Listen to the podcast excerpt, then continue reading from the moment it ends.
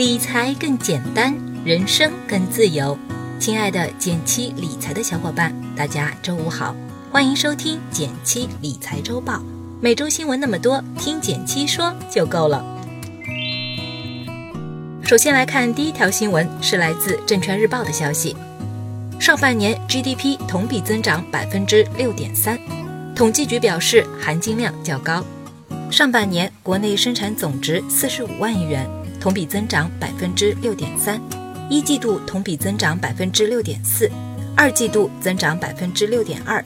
统计局表示，这是一个含金量比较高的速度，是有质量的增长，可持续的增长。这次的上半年 GDP 数据整体表现还不错，也符合预期。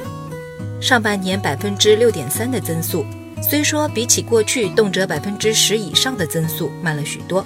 但考虑到当前复杂的内外部环境，也是情有可原。在外部环境持续动荡、各种不确定因素频发的阶段，还能达到这样的增速，说明我们现阶段的发展还是稳健可持续的。另外，我还想强调一点，像我们国家过去那样的 GDP 高速增长，本来就是作为发展中国家的福利。在过去 GDP 基数低的情况下，快速成长也不足为奇。但随着我们的经济体量逐渐庞大，增速自然是会渐渐放缓的。像欧美的一些发达国家，他们目前每年的 GDP 增速往往只有百分之二、百分之三左右，高于百分之四都已经算是高速增长了。而我国未来也会逐渐向这类国家靠近。所以，对于国家的宏观经济数据，大家也要改变自己的心理预期，合理看待。毕竟。追求真正的可持续才是长期发展的目标。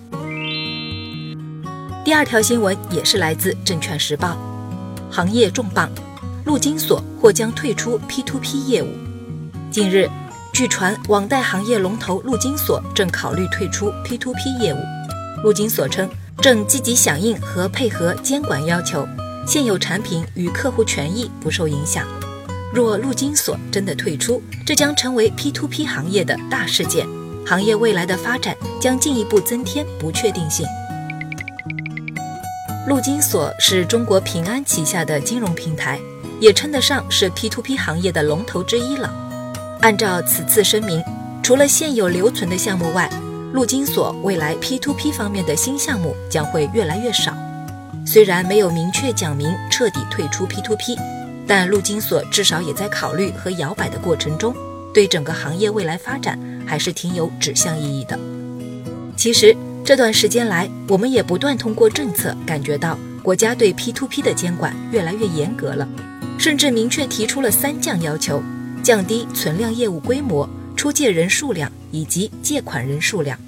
随着政策收紧以及利润空间的不断缩小，不光是陆金所。业内很多公司都在考虑转型，未来 P2P 会变成一个更小众的投资选择，甚至会慢慢消失。当然了，如果你已经投资了陆金所中的相关项目，也不必着急，现有产品和客户权益不会受到影响，到期后正常提取就好了。但是在未来，P2P 行业的投资价值会越来越小，连业内龙头们都考虑转型了，剩下小公司们的生存环境只会更糟糕。甚至可能会有暴雷危险，所以如果你现在还持有 P2P 的话，建议到期后赶紧赎回。如果你手上有闲钱，我也不建议你参与 P2P 投资，而是选择其他更加安全的产品。第三条新闻来自每日经济新闻，买买买，上半年全国消费总额近二十万亿。上半年中国经济充满活力，在消费者买买买之下。社会消费品零售总额十九点五万亿元，同比增长百分之八点四，比一季度加快零点一个百分点。其中，网上零售额四点八万亿元，同比增长百分之十七点八，增速较快。二零一九年上半年的消费数据出来了，表现还不错，说明当前的经济发展还是比较稳定的。消费一直以来都是个比较重要的经济指标。原因在于，消费是拉动经济增长的重要动力之一。只有居民们消费活跃时，上游的生产厂商们才有持续生产，甚至是扩大生产的动力。你想要是大家都不愿意消费了，那么上游厂商的产品卖不出去，那自然就会缩减产能，甚至是降薪裁员。所以，消费在一个经济体中所起到的是个连锁作用。只要大家的消费意愿还在，那么即便短期经济表现较弱，未来也有改善空间，大可不必担心。另外，你可能会问，既然消费数据这么好，是不是可以投资相关行业的基金和股票呢？我的建议是，目前的消费行业随着上半年股市回暖，它也处在了一个估值相对较高的阶段，现在买还是有些贵了。如果真想参与，还是通过定投的方式更稳健，千万不要盲目大笔投资。第四条新闻来自和讯网，别再问你是什么垃圾了，人家靠这个都能月入过万了。七月一日，上海开始执行严格的垃圾分类政策，一周之内，很多小区和街道被责令整改，共开出罚单一百九十张。而在这背后，全新的垃圾分类产业应运而生。这段时间，上海的朋友们都很受折磨，各类垃圾傻傻分不清。然而，有人为垃圾分类所困，也有人从中挖掘了新商机。比如，人人都有的支付宝，在最近就上线了一款垃圾分类小程序，利用 AI 技术，只要通过实物扫描，就能快速识别垃圾的不同分类。微信也不落人后，一口气推出了四款垃圾分类的小程序，快速获得了一波关注和流量。另外，垃圾分类还催生了很多新的就业岗位，诸如分类指导员、上门回收员等等。据说勤快些的，月薪上万都不成问题。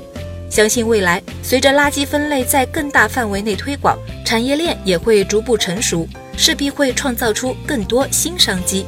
所以在听过、看过的同时，我们也不妨多思考一下背后的逻辑，说不定就能找到属于你自己的致富之路。最后来到一句话新闻时间，皇上你也该知道一下。